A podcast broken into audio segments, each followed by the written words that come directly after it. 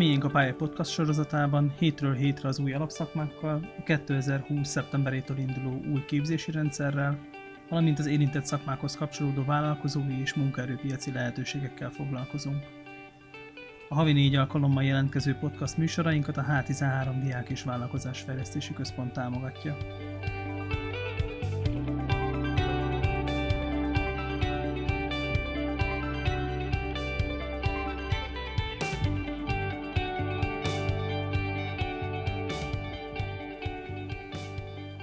Kis Gergely vagyok. Az adásban vendégem lesz Tanos Áron, a Robotépítők Magyarországi Egyesületének elnöke. Áron alapvetően szoftverfejlesztő háttérrel rendelkezik, és Tudás Dávid a Robotépítők Magyarországi Egyesületének alapítója, Dávid mehatronikai mérnök, 8 évet töltött az autóiparban, jelenleg pedig a Revolution Robotics Budapesti irodájának csapatát erősíti. Az adásban a robotika alapjainak tárgykörét járjuk körbe, szó lesz arról, hogy ez a laikusok számára időnként nehezen megragadható téma miről is szól, milyen jellegű tudás szükséges hozzá, milyen eszközökkel és milyen projekteken dolgoznak az elején a robotika iránt érdeklődő fiatalok, fiatal felnőttek. Szia Áron, szia Dávid, üdvözöllek titeket az adásban. Sziasztok!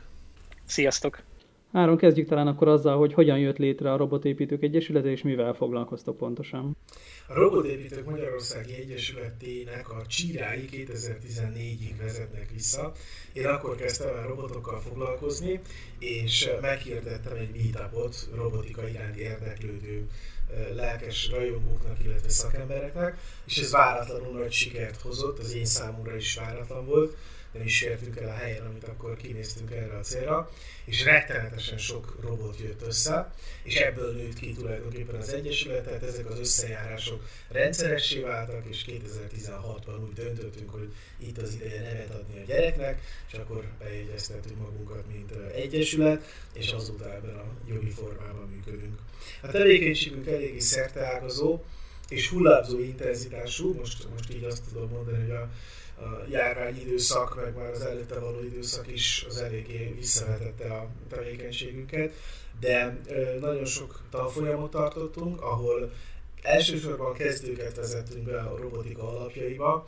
A mechanikáról, az elektronikáról és a programozásról egyaránt szó esett ezen a tanfolyamon, és a résztvevők kaptak az elején egy maroknyi alkatrészt, amit aztán aki akart, az haza is vihetett működő rajzoló robot formájában, ami mindenfélére képes volt például leírni az illetőnek a nevét, ez az egyik tevékenységünk, az az oktatási ág, a másik pedig a projektek támogatása.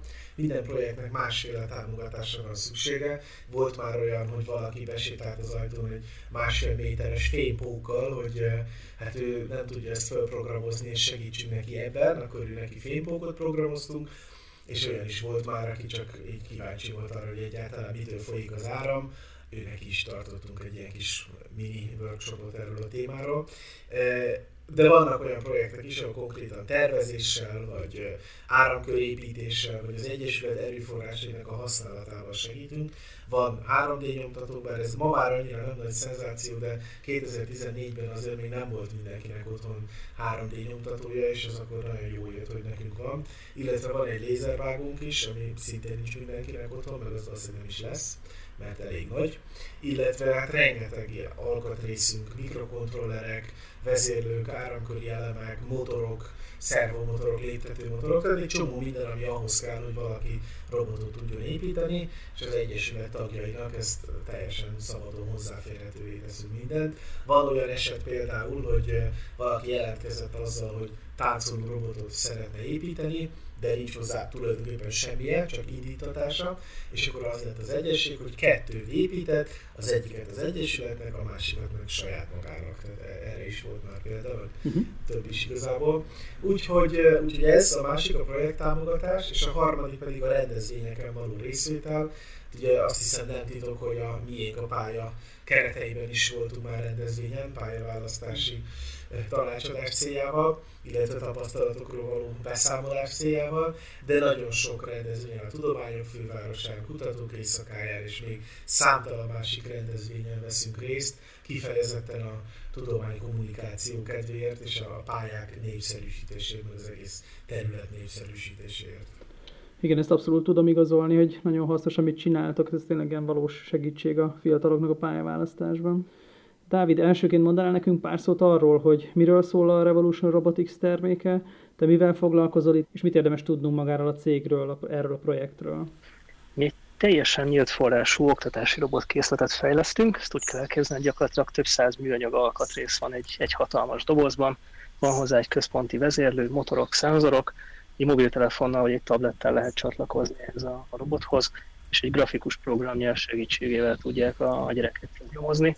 Az elsődleges célunk az az, hogy, hogy elérhetővé tegyük mindenki számára a robotikát, és mutassunk egy olyan képet, amivel a, a gyerekek számára vonzóvá tehetjük az elektronikát, a, a gépészetet, a, általánosan véve a mérnöki tudományokat.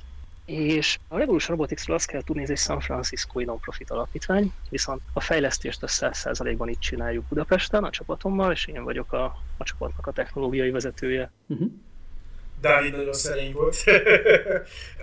a Revolution Roboticsról még azt is tudni kell, hogy a történet úgy kezdődött, hogy egy nagyon-nagyon jó nevű San Francisco sorozatvállalkozó, akinek a felesége magyar, úgy döntött, hogy Budapestre költöznek családostul, és innen folytatják a robotikát, és akkor ő kereste meg az Egyesületet, és kért tőlünk egy nagyon rátermett szakembert, aki ezt a projektet az abszolút nulláról képes eljutatni a tömegtermelésig, és ez lett Dávid, és Hát a, ez a San Francisco-ban lévő iroda, erről Dávid esetleg ha van kedved mesélni egy kicsikét a ez a történet szerintem megér egy misét. Igen, abszolút. Köszi, Dávid, hogyha erről mondasz pár szót. Igen, egyébként tényleg, tényleg így nézett ki a dolog, hogy a, a semmiből csináltunk robotot. 2018 őszén csatlakoztam a csapathoz, és akkor kezdtük el elkészíteni a, a követelményeket a leendő robotunkról, és ennek ellenére 2019 novemberében az első ezer darabot legyártottuk Kínában, tehát egy kicsivel több, mint, mint egy év alatt ezt, ezt sorozatgyártásba vittük, és most is kapható egyébként. És lehet arról tudni, hogy milyen fogadtatása volt a terméknek? Gyakorlatilag majdnem a teljes készletünket elvitte a Walmart.com, uh, úgyhogy mondhatjuk, hogy hogy egy, egy elég, elég sikeres terméket sikerült létrehoznunk. Az elsődleges piacunk egyébként az Egyesült Államok, de mivel itt van a, a fejlesztés Magyarországon, Pesten, így, így mindenképpen igyekszünk jó kapcsolatot ápolni a, a magyar magyar iskolákkal is, és nekik is megmutatni a robotunkat, mint egy alternatíva a robotoktatás kereteivel. Uh-huh. Meg tudjuk azt is nézni, hogy hogyan kapcsolódsz egyébként a Robotépítők Egyesületéhez, és itt mivel foglalkozol? Hát gyakorlatilag az első találkozásunk Áronnal egyébként 2014-ben volt az első meetupon, és utána az Egyesületnek is a, az egyik alapító tagja lettem, mai napig az Egyesület tagja vagyok, és gyakorlatilag 3D modellés oktatást tartottam már az Egyesület tagjainak, most pedig jelenleg robotikát rossz szoftverrel, illetve robotszimulációt tanítok az Egyesület tagjainak. Uh-huh. Ez konkrétan azt jelenti, hogy hogyan kell egy robotot önvezetővé tenni, tehát hasonlóan az önvezető autókhoz, hogyan lehet olyan robotot építeni, illetve fejleszteni, amely képes önállóan eligazodni egy, mondjuk egy lakásban, és eltalálni egyik pontról a másikra. Uh-huh. Így van, illetve a szimuláció azért is fontos, mert hogy valakinek nincsen mondjuk ilyen robotja, de főleg a szoftveres dolgok érdeklik, és nem akar emiatt beruházni egy drága robotra, vagy nem akar elkezdeni építeni egy robotot, amit lehet, hogy soha nem fog befejezni, akkor neki a szimuláció az egy ideális lehetőség arra, hogy a, a szoftveres tudását azt tovább tudja kamatoztatni. Egy pillanatra álljunk meg itt, mielőtt belemegyünk a sűrűjébe. Elsőként fontos lenne tisztázni azt, hogy mi is az a robotika, miről szól ez az egész tevékenység, milyen tudáselemekből épül föl. A robotikában az a legnehezebb egyébként, hogy ez valójában nem egy tudományterület, tehát nincs ilyen, hogy a robotika, hanem az három külön tudományterületnek a házassága, vagy metszete, és ebből az egyik az elektronika, ugye a másik a szoftver, a harmadik pedig a mechanika, vagy járműgépészet. Az elektronika az tulajdonképpen a robotikának, mivel ez a közepén, ezért egy picit ez jelenti a savaborsát, tehát ahogy Dávid az előbb említette, szoftvert azt nyugodtan lehet szimulátorban is programozni, az pedig manapság, hogy egy jármű képes legyen haladni, ezért az már nem annyira nagyon-nagyon nehéz. De a kettő közötti híd, az elektronika, az fogja meghatározni, hogy ez a robot tulajdonképpen milyen képességekkel fog rendelkezni. Uh-huh. Én nagyon sok emberrel találkoztam, akinek a, a robot az valamilyen abszolút elvont, ilyen terminátor jellegű dolgot jelent, pedig nem erről van szó. Tehát a robotok azok már most is ott vannak. Nem csak az iparban, hanem a környezetünkben is, mert egy robotporszívó is robot. Jelenlegi robotikának az egyik csúcsa az igazából az önvezető autók, ami egy elég kis fejlesztés alatt álló dolog napjainkban. Tehát amikor arról beszélünk, hogy, hogy robotika, akkor itt nem terminátorszerű fura dolgokról van szó, hanem tényleg olyan dolgokról, amik körülvesznek minket, és minden napjaink része már ma is, de még inkább azok lesznek a, a következő években. Egyébként hány éves kortól csatlakoznak a fiatalok az Egyesülethez, és ők mivel kezdenek el foglalkozni, hogy tudtok mesélni arról, hogy milyen jellegű projektbe vonjátok be a fiatalokat? Van 14 éves tagunk is, aki szülői engedéllyel lépett be az Egyesületbe, és ő gyakorlatilag a készen kapható áramköri elemek megfelelő összeépítésével, ami egyáltalán nem olyan egyszerű, mint amilyennek ez így hangzik, ezzel tud előállítani olyan robotokat, amelyeknek értékelhető viselkedése van, egészen komplex robotokat. Van egy másik tagunk, aki a saját gyerekein próbálgatja tulajdonképpen a különféle oktatási projekteket, és egész elképesztő elektronikai dolgokat barkácsolnak össze. A legenyhébet említem, egy lézeres célba lövő pisztoly, ami, hogyha megfelelő helyre célzol és találsz, akkor egy ilyen színes LED játékkal kábráztat el, de vannak mindenféle bináris összeadó játékok, és ez mind elektronikai eszközök, amiket ők, ők építenek össze. Um, ők voltak azok, akik megépítették például a rajzoló robotból az akadály elkerülő robotot, tehát tettek még rá néhány szenzort, és ezzel egy picit át is programozták persze, és ezzel a robot képessé vált arra, hogy végigmenjen egy labirintuson, ami azért egy elég komoly mérnöki teljesítmény, azt gondolom. Tehát az elektronikában gyakorta jutunk el odáig, hogy amikor már valaki kinőtte a készen kapható áramköri elemeket, vagy kisebb áramköröket, amiket össze lehet illeszteni, akkor kezd el ugye saját áramkörök tervezését dolgozni, és ez egy nagyon nagy ugrás. Nálunk az Egyesületben mind a kettőre van példa, tehát vannak olyan projektek, amiket nem tudunk máshogy megoldani, csak saját elektronikával, de azért ameddig lehet, addig igyekszünk polcról levehető alkatrészeket használni. Még egy példa jutott eszembe, van egy tagunk, aki elkezdett szenzorokat vásárolni, mert ezek érdekelték, és akkor vett, de ezek olcsó, ilyen 500 meg 1000 forintos tételek, vett egy hőmérséklet szenzort, meg egy ilyen picike LCD kijelzőt, és akkor kiírta, hogy hány fok van. És ez nagyon megtetszett neki, és akkor vett egy páratartalom szenzort, meg egy nem tudom még milyen szenzort, és a végén lett egy ilyen egészen komoly méretű LED kijelző belőle, ami a környezet minden információját méri és gyűjti, és hol mozognak, és mindenfélét így összeszed és kiírod. És ez már annyira látványos, hogy ezt, ezzel bőven járunk kiállításokra, tehát ez az egyik kedvelt eleme a kiállítási portfóliónak. ez nagyon jó. És Dávid számodra mi volt a legérdekesebb projekt mostanában? Igen, a holonomikus platform, akármennyire is ilyen rejtélyesen hangzik, ez egy olyan robotot jelent, ami bármerre el tud indulni a síkban. Ugye ez az a fő különbség egy, egy autóhoz képest, hogy egy autó csak előre-hátra, illetve egy bizonyos köríven tud mozogni az első kormányzat kerekei által, és most ehelyett egy olyan robotot képzeljetek el, ami gyakorlatilag azonnal bármilyen irányba el tud indulni a síkban és gyakorlatilag ennek is egy jelentős része az a polcról levehető eszközök voltak, mert, mert motorokat tudsz venni, kerekeket tudsz venni, olyan motort, amin hajtómű van, szintén tudsz venni, viszont minden alkalmazás egy kicsit speciális, és, és most már nagyon jó készletek vannak. Hát ugyanúgy, mint hogy a 3D nyomtató is már nem akkora meglepetés, mint mondjuk 2014-ben volt, ugyanúgy igaz ez most már valahol az elektronikára is, mert rengeteg dolgot meg tudsz csinálni olyan alkatrészekből, amiket meg tudsz rendelni a, az interneten, és mondjuk egy Arduino-val, meg néhány olyan komponenssel, amit, amit megvehetsz tetszőleges webshopokból, egészen komoly robotokat tudsz már csinálni. És gyakorlatilag így készült egyébként ez a holonomikus robotunk is. Minden olyan alkatrészt, amit meg lehetett kapni készen, azt beleraktuk, és ezen kívül egyébként a mechanika volt az, ami a legtöbb kihívást jelentett. Ott lézervágóztunk és 3D nyomtatóztunk, de én azt gondolnám, hogy olyan dolgok kerültek bele, amit, amit bárki megépíthet, hogyha érez magában egy kis érdeklődést és kihívást. Uh-huh. És a legelején egyébként mi az, ami kihívást jelent a diákoknak? Az a tapasztalatunk, hogy a diákságot, és egyébként ez a felnőtt diákokra ugyanúgy vonatkozik, elsősorban az a robot fogja megragadni és beszippantani, amelyik mozog.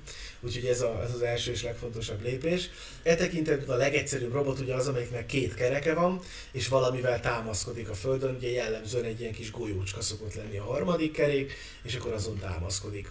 De olyan is van, hogy csak egy sima fapecket használunk, tehát semmi extra, egy ilyen legömbölyített fa nyugszik a papíron, és az is tök jól csúszik. És akkor arra biztatjuk őket, hogy ezzel kísérletezzenek. Ugye itt két kerék van, két motor ennek megfelelően, egetverő sok mindent, azt gondolna az ember, nem lehet vele csinálni, ugye vagy mind a kettő előre forog, vagy mind a kettő hátra forog, vagy ellentétes irányba forognak valamilyen eltérő sebességgel. És ez egy elképesztő világot nyit meg. Tehát, tehát ennyivel, csak mindösszesen ennyivel hihetetlen dolgokat lehet létrehozni, Ugye a, példa, amit már említettem, a saját nevednek a leírása, hiszen ugye, hogyha a robotnak a közepén, itt a két kerék között van egy toll, ami leír a papírra, akkor ez a robot, ahogy megy, ez már, ez már egy rajzoló robot lesz. És akkor ebből előre lépni, és, és kísérletezni, illetve ami nagyon fontos még a robotikában, de azt hiszem az elektronikában általában is, hogy az elmélet meg a gyakorlat az nagyon jelentősen különbözik. Tehát az, hogy én kiszámoltam papíron, hogy az én robotom hogy néz ki és hogyan mozog, hát igen, de a lézervágónak mondjuk van egy 10 mm-es tűrése, ami úgy hangzik, mintha hajszápoltos lenne, de amikor egy nagyobb acska kerékről van szó, ez a 10 mm már azt fogja jelenteni, hogy a robotom egy picit oldalra húz, már nem pont egyenesen megy, akkor ezt nekem ugye korrigálni kell valahol, valamelyik pontján ennek a dolognak. Aztán motornak van egy áramfelvétele, de a legelején, amikor bekapcsolják, akkor egy pillanatra nagyon nagy áramot vesz föl, és valójában erre kell tervezni, általában aki elkezd elektronikával foglalkozni, úgy tanulja meg, hogy ahogy viccesen mondani szokták, kiszáll a mérő füst a motorból, vagy valamelyik él alkatrészből útközben, és akkor a helyet gyorsan venni kell egy másikat. Nálunk alapszabály az Egyesületben, hogy semmiből soha nem veszünk egyet, minimum kettőt, de inkább hármat, mert az első az, az szeret elfüstölni, amikor nem vagyunk rutinosak benne.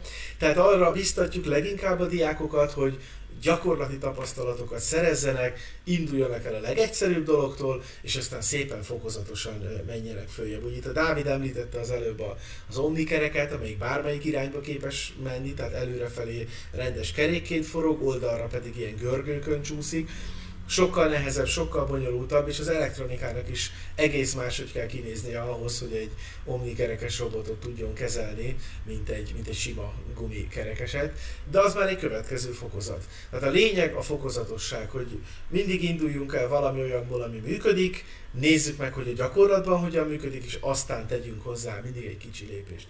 Uh-huh. És a Revolution Robotics terméknél mi volt egyébként a tapasztalat, hogy mi az, ami leginkább leköti a gyerekeket? A dolog nyitja egyébként ugyanaz, mint amit Áron is mondott. A lényeg az, hogy valami mozogjon. Tehát nem tudom, hogy mennyire ugyanúgy kezdtük a, az informatikai pályánkat.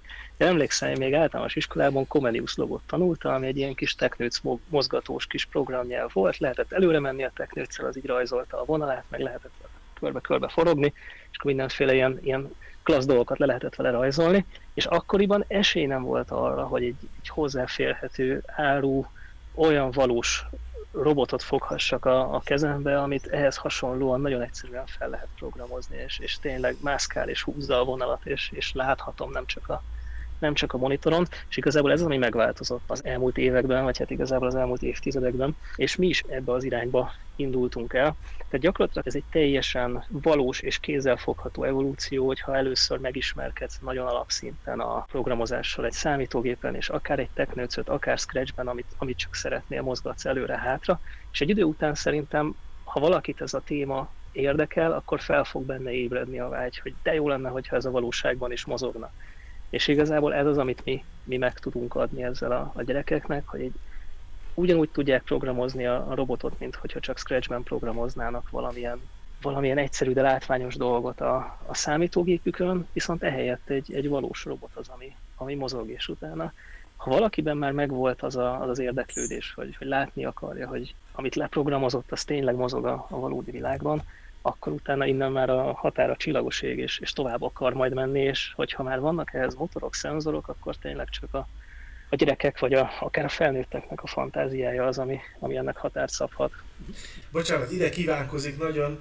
A Legóval nagyon ellentmondásos a viszonyunk, egy ilyen kicsit utáljuk, kicsit imádjuk viszonyban vagyunk vele, ugyanis maga a Lego erre nagyon-nagyon alkalmas. Tehát ugye itt most a Mindstormra gondolok elsősorban, de a Boost is ide tartozik, tehát arra, hogy nagyon gyorsan létrehozzon a gyerek valami olyat, ami mozog, megy, és ő csinálta, és ezzel az élményben részesüljön, erre abszolút jó a Lego.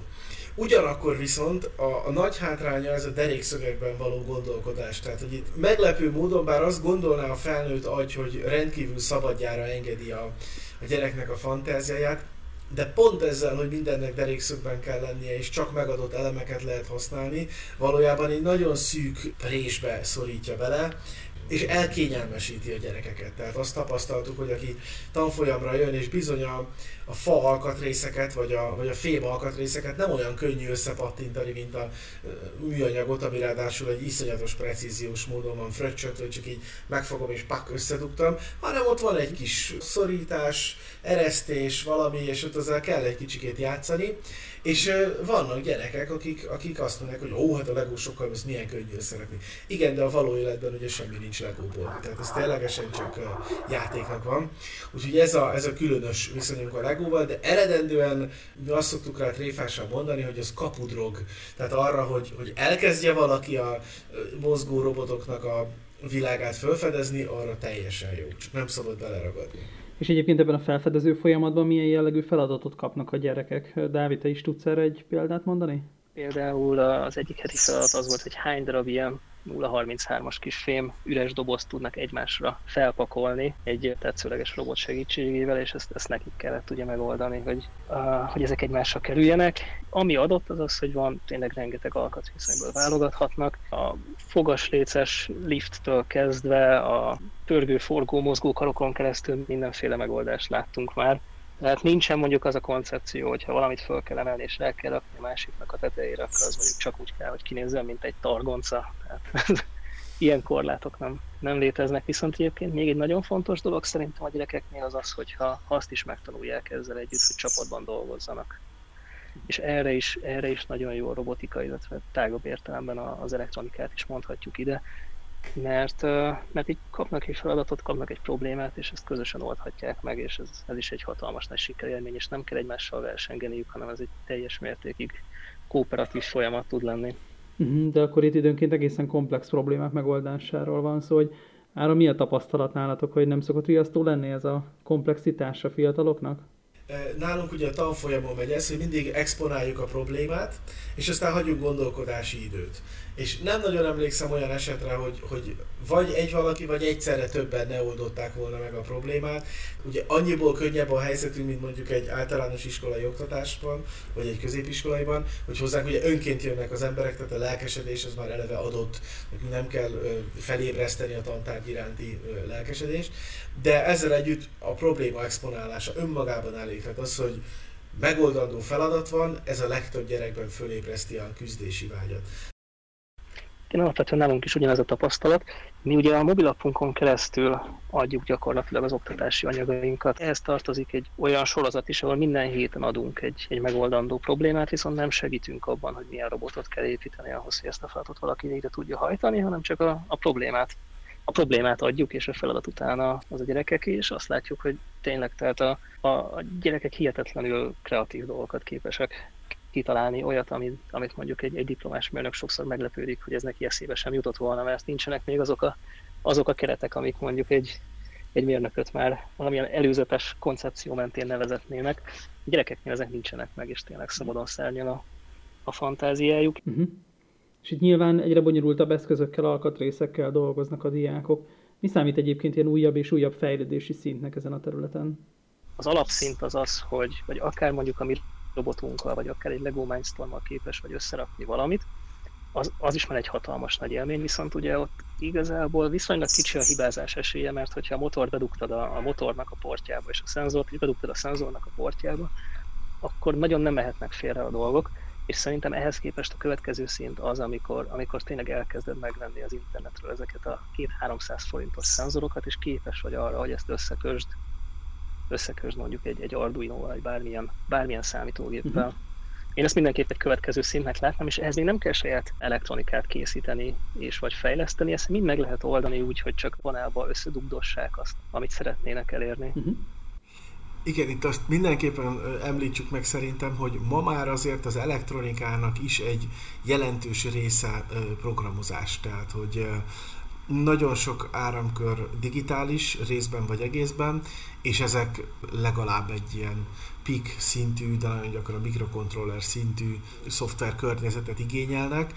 Az a fajta elektronika, ami teljesen analóg és csak és kizárólag ezek a hagyományos áramköri elemek vannak benne, egy picikét visszaszorulóban van, talán még nincs elveszőben, de mindenféleképpen visszaszorult ahhoz képest, hogy a digitális áramkörök mennyire előre jöttek. Tehát egy picit mindenki programozó, aki ma elektronikával akar komolyabb szinten foglalkozni. Uh-huh, világos. És egyébként egy év alatt a robotika területén hova lehet eljutni tudásban? Igazából egy év se kell hozzá, tulajdonképpen egy nyári tábor is bőven elegendő ahhoz, hogy valaki egy olyan tudáscsomagot magára tudjon szedni, amivel utána el tud indulni, és, és tovább tudja ezt, ezt vinni. Egy év alatt rengeteg dolgot el lehet érni. Ez, ez tényleg azon múlik, hogy mekkora a lelkesedés, mennyi ideje van, és hogyha elakad a, a problémáival, mert biztos, hogy lesznek olyan problémák, amivel el fog akadni, akkor talál-e olyat, aki tud érdemben segíteni.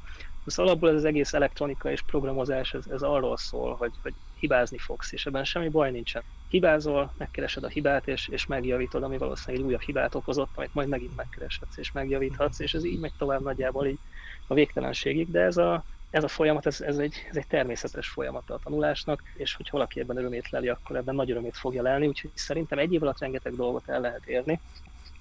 Én erre az egyik legjobb példának azt mondanám, amivel remekül fel lehet tenni az érdeklődését a, a gyerekeknek, akár általános iskolában, akár középiskolában, akár még egyetemen is, az, hogy rettenetesen jó robotversenyek vannak, és ennél jobb, ennél izgalmasabb probléma nem, nem sok létezik, mint hogy, hogy menj el egy versenyre, ahol kapsz egy problémát, amit meg kell oldani, mindezt megcsinálhatod közösen a, a csapatoddal, és, és együtt dolgoztok, de ezzel együtt pedig másik csapatok ellen versenyeztek. Ez szerintem egy rettenetesen izgalmas dolog, és az egyéves távlatban ez teljes mértékig belefér, hogy mondjuk egy nyári táborból kiindulva a gyerek évvel később már, már robotversenyeken vegyen részt. Így van. Um, amit még ehhez kiegészítésnek hozzátennék, mert Dávid nagyon jól összefoglalta a lényeget, hogy um, egy olyan korban élünk, amikor minden tudás karnyújtásnyira van tőlünk, tehát tényleg beírunk a Google-be bármit, vagy akármelyik uh, ilyen uh, videó megosztó oldalba, és dől ránk a tudást. Tehát csak annyi kell, hogy szálljunk rá időt és energiát. Magyarországon is rengeteg bolt van, ahol alkatrészt lehet kapni.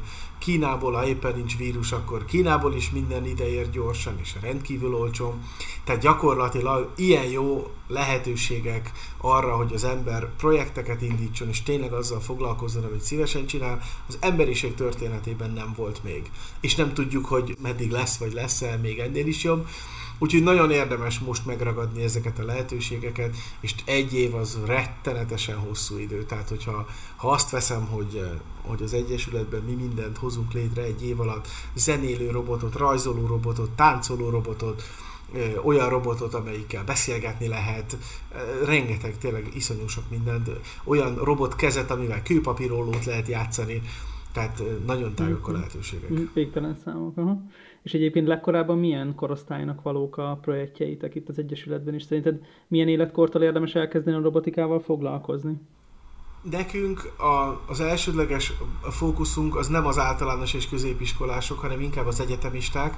Csak hát ugye aki most egyetemista, tavaly még középiskolás volt, tehát ilyen értelemben nem lehet elég korán kezdeni.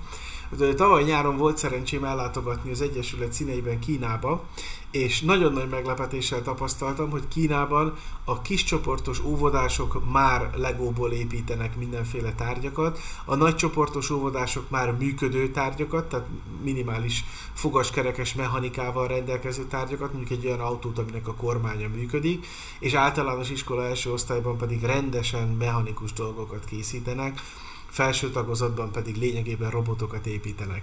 Tehát nem kell félnünk attól, hogy, hogy ezt korán elkezdjük, hiszünk abban, hogy ez lehetséges, tehát láttuk működni, hogy ez lehetséges. Ha semmi más nem jut valakinek az eszébe, kezdje el a legóval, és ki fog derülni, hogy merre vezet az útja. Csak bátran. Végezetül azt szeretném kérdezni tőletek, hogy mi az, amiért szerintetek érdemes belekezdeni a robotikába, hogy mi az, amit meg lehet élni benne. Mindketten említettétek már a probléma megoldás örömét, az ezzel járó kihívásokat, bejött a csapatjáték, csapatmunka. Mi más adhat még a robotika annak, aki szívesen elmélyülne ebben?